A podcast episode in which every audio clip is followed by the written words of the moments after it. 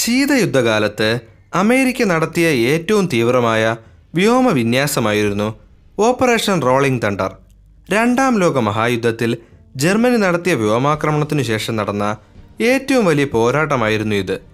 American സേനയ്ക്ക് പലപ്പോഴും അജയേതയുടെ ഒരു മാറാപ്പ് ചാർത്തി നൽകാറുണ്ട്. പക്ഷേ അത്തരത്തിലൊരു പ്രഖ്യാപനം അസംബന്ധം മാത്രമാണ്. സത്യവുമായി യാതൊരു ബന്ധവും കൽപ്പിക്കാൻ കഴിയില്ല. കയ്യിലുള്ള ആയുധങ്ങൾ പ്രയോഗിക്കാൻ അറിയാത്ത ഇറാഖികളോട് നേടിയ യുദ്ധവിജയമല്ലാതെ അമേരിക്കയ്ക്ക് കഴിഞ്ഞ അൻപത് വർഷമായി വലിയ സൈനിക നേട്ടങ്ങളൊന്നും ഉണ്ടായിട്ടില്ല. മറിച്ച് വിയറ്റ്നാമിൽ നേരിട്ടതാകട്ടെ ഇപ്പോഴും ഓർക്കാൻ ഇഷ്ടപ്പെടാത്ത കനത്ത പരാജയവും. അമേരിക്കൻ ചരിത്രത്തിലെ ഏറ്റവും തീവ്രമായ ആകാശ പോരാട്ടങ്ങളിലൊന്നാണ് ഓപ്പറേഷൻ റോളിംഗ് തണ്ടർ. ഈ വ്യോമ പോരാട്ടം അവസാനിക്കുമ്പോൾ വടക്കൻ വിയറ്റ്നാം തകർന്നടിയുമെന്നാണ് അമേരിക്ക കണക്ക് കൂട്ടിയിരുന്നത്. പക്ഷേ ആയിരത്തി തൊള്ളായിരത്തി അറുപത്തഞ്ച് മുതൽ അറുപത്തിയെട്ട് വരെ നടന്ന ആക്രമണത്തിൽ ആയിരത്തിലധികം സൈനിക വിമാനങ്ങൾ വെടിവെച്ചിടപ്പെട്ട് നാണം കെട്ട് പിന്മാറാനായിരുന്നു അവരുടെ വിധി. എന്നാൽ ഇന്ന് ഈ യുദ്ധത്തെപ്പറ്റി അമേരിക്കൻ മാധ്യമങ്ങൾ പരാമർശിക്കുന്നത് വളരെ അപൂർവമാണ്. ഹോളിവുഡ് സിനിമാ ലോകമാകട്ടെ ഇത്തരത്തിലൊരു യുദ്ധം നടന്നതായി അറിഞ്ഞ ഭാവം നടിക്കാറില്ല. ഉത്തര വിയറ്റ്നാമിലെ ജനവാസ കേന്ദ്രങ്ങൾ ബോംബിട്ടു തകർത്ത് അവരെ മുട്ടുകുത്തിക്കുകയായിരുന്നു ഈ ഓപ്പറേഷന്റെ പ്രധാന ലക്ഷ്യം. ഏറ്റവും വലിയ വ്യോമസേനയായ അമേരിക്കയെ താരതമ്യേന ദുർബലരായ നോർത്ത് വിയറ്റ്നാമിന് നേരിടാൻ കഴിയുമെന്ന് ആരും പ്രതീക്ഷിച്ചിരുന്നില്ല. വിയറ്റ്നാമിന്റെ കൈവശമുണ്ടായിരുന്നത് ഇരുന്നൂറിൽ താഴെ മിഗ് യുദ്ധവിമാനങ്ങളും ഏതാനും സോവിയറ്റ് നിർമ്മിത വ്യോമവേദ സംവിധാനങ്ങളും മാത്രമായിരുന്നു. യുദ്ധത്തിന്റെ ആദ്യ ദിനങ്ങളിൽ അമേരിക്കൻ വ്യോമസേനയ്ക്ക് സമ്പൂർണ ആധിപത്യം ലഭിച്ചു. എന്നിരുന്നാലും വിയറ്റ്നാമീസ് വ്യോമസേന വളരെ പെട്ടെന്ന് തന്നെ കാര്യങ്ങൾ പഠിച്ചെടുത്തു. കമ്മ്യൂണിസ്റ്റ് സഖ്യകക്ഷികളുടെ പിന്തുണയോടെ വടക്കൻ വിയറ്റ്നാം അത്യാധുനിക വ്യോമ പ്രതിരോധ സംവിധാനം തന്നെ വിപുലീകരിച്ചു.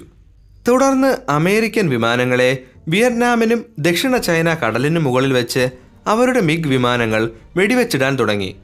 അമേരിക്കയുടെ വിയറ്റ്നാം ദൗത്യം ആയിരത്തി തൊള്ളായിരത്തി അറുപത്തിയഞ്ച് മാർച്ച് രണ്ട് മുതൽ അറുപത്തിയെട്ട് നവംബർ രണ്ട് വരെ നീണ്ടുനിന്നു. അവരുടെ വ്യോമസേനയും പെസഫിക് കമാൻഡിന് കീഴിലുള്ള നേവിയും ഓപ്പറേഷൻ റോളിംഗ് തണ്ടറിൽ പങ്കെടുത്തു. അമേരിക്കൻ വ്യോമസേനയുടെ ഭൂരിഭാഗം ആക്രമണങ്ങളും തായ്ലൻഡിലെ വ്യോമത്താവളങ്ങളിൽ നിന്നാണ് തുടങ്ങിയത്. അതേസമയം നാവികസേന വിമാനവാഹിനി കപ്പലുകളിൽ നിന്നും ആക്രമണങ്ങൾ നടത്തി. വ്യോമസേനയും നാവികസേനയും തികച്ചും വ്യത്യസ്തമായ രീതിയിലാണ് ദൗത്യങ്ങൾ നിർവഹിച്ചത്. അതുകൊണ്ടുതന്നെ പല അവസരങ്ങളിലും വടക്കൻ വിയറ്റ്നാമിൽ അവർക്ക് പ്രായോഗിക ബുദ്ധിമുട്ടുകൾ നേരിട്ടു. യുദ്ധത്തിൽ ചൈനയുമായുള്ള വിയറ്റ്നാം അതിർത്തികളും ഹാനോയ് നഗരവും നിരോധിത പ്രദേശങ്ങളായി അടയാളപ്പെടുത്തിയിരുന്നു.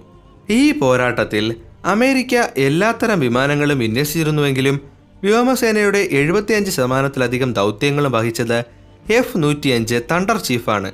തായ്ലൻഡിലെ വ്യോമത്താവളങ്ങളിൽ നിന്നും പറന്നുയർന്ന ഇവയ്ക്ക് ലാവോസിന് മുകളിലൂടെ പറക്കുമ്പോൾ വായുവിൽ വച്ചു തന്നെ ഇന്ധനം നിറയ്ക്കേണ്ടതായി വന്നു. വിയറ്റ്നാം യുദ്ധത്തിൽ എഫ് നൂറ്റിയഞ്ച് വിമാനങ്ങൾ വൻതോതിൽ ഉപയോഗിച്ചിരുന്നുവെങ്കിലും അവയുടെ അപകട നിരക്ക് വളരെ കൂടുതലായിരുന്നു. ഓപ്പറേഷൻ റോളിംഗ് തണ്ടറിന്റെ അവസാനത്തോടെ അമേരിക്കൻ സേനയുടെ എഫ് നൂറ്റിയഞ്ച് വിമാനങ്ങളിൽ പകുതിയോളം നഷ്ടമായി.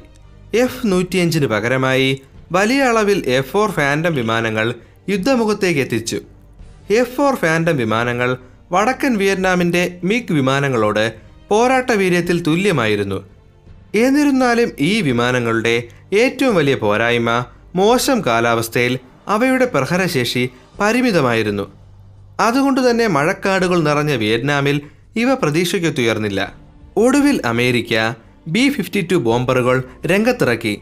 ആദ്യകാലത്ത് സൈനികവൽക്കരിക്കപ്പെട്ട മേഖലയ്ക്ക് ഏതാനും മൈൽ വടക്ക് മാത്രം ഉപയോഗിക്കാൻ അനുവദിച്ചിരുന്നവയായിരുന്നു ഇവ.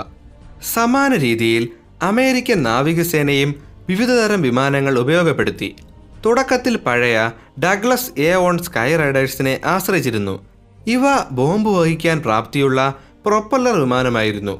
അത്യാധുനിക വടക്കൻ വിയറ്റ്നാമീസ് വ്യോമ പ്രതിരോധത്തിനെതിരെ ഇവ വളരെ ദുർബലമാണെന്ന് തെളിഞ്ഞതിനാൽ ഉടൻ തന്നെ സ്കൈ ഹോക്ക് വിമാനങ്ങൾ ഉപയോഗിച്ച് മാറ്റിസ്ഥാപിച്ചു തുടർന്ന് എ ഫോർ സ്കൈ ഹോക്ക് വിമാനങ്ങളാണ് നാവികസേന വൻതോതിൽ ഉപയോഗിച്ചത്.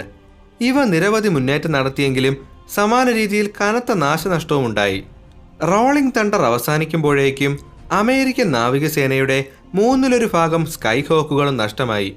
തുടർന്ന് മറ്റൊരു വിമാനം പോരാട്ടത്തിലേക്ക് പ്രവേശിച്ചു. രാത്രിയിലും മോശം കാലാവസ്ഥയിലും ഒരുപോലെ പോരാട്ടം നയിക്കാൻ കഴിഞ്ഞ Grumman A six intruder. Digital integrated attack system ഉൾപ്പെടെയുള്ള ആധുനിക സംവിധാനങ്ങൾ സജ്ജീകരിച്ചിരുന്ന ഇവയ്ക്ക് മോശം കാലാവസ്ഥയിലും മികച്ച രീതിയിൽ പ്രവർത്തിക്കാൻ കഴിഞ്ഞു.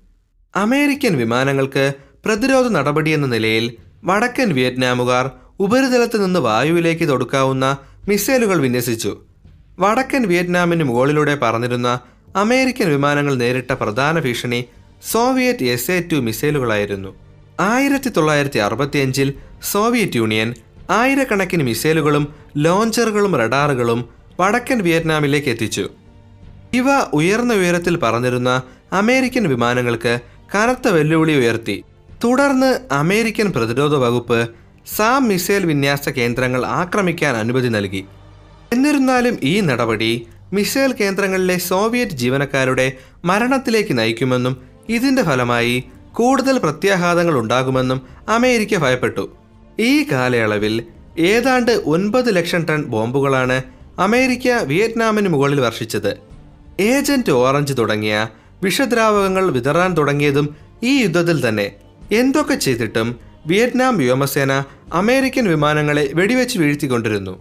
അമേരിക്കൻ വിമാനങ്ങൾക്ക് നേരിടേണ്ടി വന്ന മറ്റൊരു ഭീഷണി വടക്കൻ വിയറ്റ്നാമിന്റെ വ്യോമസേനയിൽ നിന്നായിരുന്നു. അവരുടെ പ്രധാന വിമാനം കാലഹരണപ്പെട്ട മിഗ് സെവന്റീൻ ആയിരുന്നു.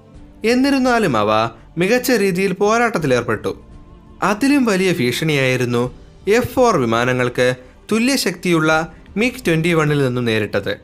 ഇതിനിടെ വിയറ്റ്നാമുകാർ നിരവധി പുതിയ എയർഫീൽഡുകൾ നിർമ്മാണം തുടങ്ങിയിരുന്നു.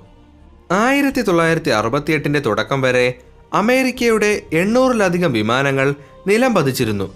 വ്യോമസേനയിലെ നല്ലൊരു പങ്ക് വിമാനങ്ങൾ നശിച്ചതോടെ ഓപ്പറേഷൻ റോളിംഗ് തണ്ടർ തുടർന്നാൽ അമേരിക്കൻ വ്യോമസേന തന്നെ ബാക്കിയുണ്ടാവില്ല എന്ന് തിരിച്ചറിഞ്ഞ നേതൃത്വം പിൻവാങ്ങാൻ തയ്യാറായി. തുടർന്ന് നവംബർ ഒന്നിന് ഓപ്പറേഷൻ റോളിംഗ് തണ്ടർ പൂർണമായും അവസാനിപ്പിച്ചു. പ്രായോഗികമായി അപ്പോൾ തന്നെ അമേരിക്ക വിയറ്റ്നാമിൽ തോറ്റുകഴിഞ്ഞിരുന്നു. ഈ വ്യോമയുദ്ധത്തിൽ എത്ര അമേരിക്കൻ വിമാനങ്ങൾ തകർക്കപ്പെട്ടു എന്നത് ഇന്നും ഉറപ്പില്ലാത്ത കാര്യമാണ്. ആയിരത്തി അഞ്ഞൂറിലധികം അമേരിക്കൻ യുദ്ധവിമാനങ്ങൾ വെടിവെച്ചിടപ്പെട്ടു എന്നാണ് ഉത്തര വിയറ്റ്നാം അവകാശപ്പെട്ടത്. എന്നാൽ തൊള്ളായിരം വിമാനങ്ങൾ മാത്രമേ വെടിയേറ്റ് വീണുള്ളൂ എന്നും മറ്റുള്ളവയൊക്കെ യന്ത്ര തകരാർ മൂലം തകർന്നതാണ് എന്നുമാണ് അമേരിക്കയുടെ വാദം. എന്നിരുന്നാലും ഈ ഓപ്പറേഷനിൽ ഏതാണ്ട് ആയിരം അമേരിക്കൻ യുദ്ധവിമാനങ്ങൾ ചാരമായി എന്നതാണ് യാഥാർത്ഥ്യം. വടക്കൻ വിയറ്റ്നാമിൽ അമേരിക്ക പരാജയപ്പെട്ടത് കഴിവില്ലായ്മ മൂലമല്ല. മറിച്ച് പാളിപ്പോയ തന്ത്രങ്ങളും സിവിലിയൻ ഭരണകൂടത്തിന്റെ നിയന്ത്രണങ്ങളും മൂലമാണ്.